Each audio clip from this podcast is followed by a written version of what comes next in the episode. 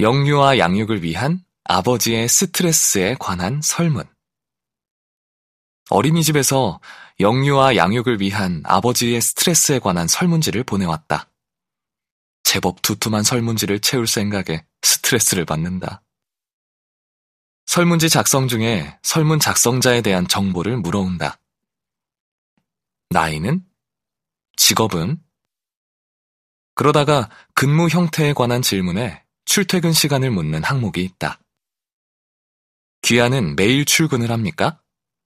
그렇다면 출근 시간은 몇 시입니까? 퇴근 시간은? 옆에서 아빠가 설문에 답하는 것을 보고 있던 애진이가 제 딴엔 도와주고 싶어서 대신 설명에 답을 한다. 출근 안 한다, 퇴근 안 한다, 집에만 있는다. 방학 중이라 집에 있었더니 아빠가 백수로 보이는가 보다. 아무튼 아빠는 애진이를 양육하는 스트레스는 전혀 없다.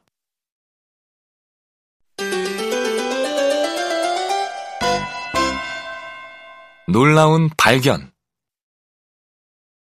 애진이가 처음으로 친구 집에 놀러 갔다 왔다.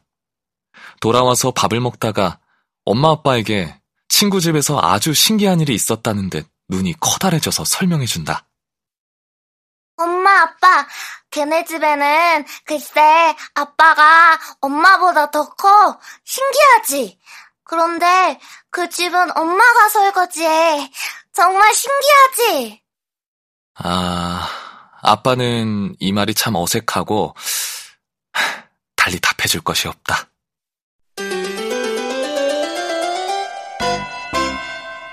끈적이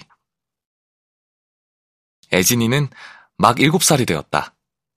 함께 TV를 보는데 남주가 여주에게 멋진 대사를 날리고 있다. 드라마 대사를 따라하는 오래된 좋지 않은 습관을 지닌 아빠가 애진이를 바라보며 또다시 연기에 도전한다. 이것만은 명심해. 응, 네가 어디에 있든 이제부터 내가 너와 함께라는 것을. 애진이는 울 것 같은 표정이 된다. 그리고 이내 부르르 진저리를 떨며 아빠를 밀치고 소리친다. 이, 끈적끈적아! 끈적거린다라는 말을 이런 때 쓰는 줄 모를 텐데 어떻게 이렇게 정확히 상황에 맞는 말을 골라낼까? 정말 말은 배우는 것이 아니라 몸 안에 그냥 저장되어 있다가 알맞은 상황이 되면 저절로 튀어나오는 것이 아닐까? 아무튼 아빠의 연기력엔 문제가 많다.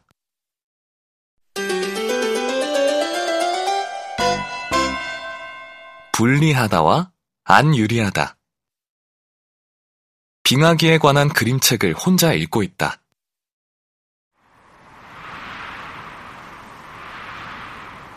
책 속에서는 빙하기 시대의 동물들이 추위에 떨고 있었다. 애진이는 얼음 나라의 동물들이 추위에 떠는 모습을 안쓰럽게 바라본다. 이글루를 담요로라도 덮어주고 싶은 표정이다. 아빠, 슬록이 털코뿔소보다 안 유리하다? 털이 더 적어서? 털, 코뿔소가 뭔지 몰라서 어리둥절했지만 아빠는 이 순간에도 아이가 우리말 어휘를 더 정확하게 쓰게 해야겠다는 생각에 애진이 말을 고쳐준다. 음, 술록이 분리해 라고 말하는 거야. 안 유리하다가 아니라. 애진이는 아빠를 이상하다는 표정으로 바라보며 덧붙인다. 아빠, 안 유리하다가 더 편하지 않아? 술록이 더 춥다고. 음, 한문을 모르는 아이와 이야기하는 것은 정말 안 유리하다. 한자는 도대체 몇 살 때부터 가르쳐야 하는 걸까?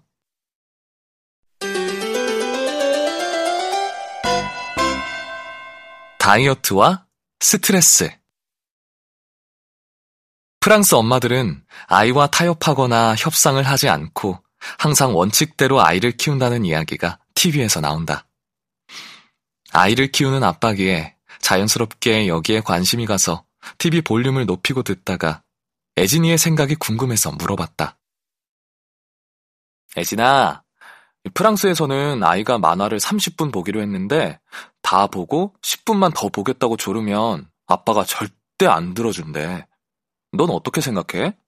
아빠도 그래야 할까? 애진이는 손사래를 치면서 아니라고 한다. 아빠, 그러지 마, 아빠는. 그러면 나 다이어트 받아. 어리둥절한 아빠를 바라보며 애진이가 뭔가 잘못되었다는 표정으로 더듬더듬 새 말을 찾는다. 음, 음, 스트레스. 애진아, 부끄러워하지 마.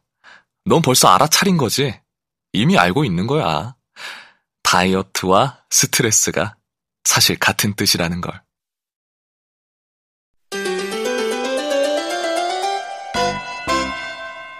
도대체 결혼 13년이 되던 해에 기적처럼 애진이가 태어났다. 그래서 애진이 엄마와 아빠는 아주 조금 나이가 많다. 어린이집 시절에는 그런 내색이 없더니 초등학교에 입학한 이후로는 부쩍 다른 친구들의 엄마 아빠와 우릴 비교하며 의아해한다. 친구들 엄마 아빠에 비해 덜 뽀송뽀송한 우리 모습이 수상해 보였나 보다. 학교 앞에 데리러 가는 걸 점점 꺼리는 눈치다. 오늘은 미술학원에 데리러 갔는데 마침 친구 아빠와 마주쳤다. 친구 아빠가 내게 너무도 공손하게 인사하는 걸 본 애진이는 차에 타서는 정말 궁금한 듯이 묻는다. 아빠, 아빤 도대체 몇 살이야? 도대체란 말이 이렇게 울림이 큰 줄은 몰랐다. 그래서 온종일 도대체 아무 일도 손에 잡히질 않는다. 도대체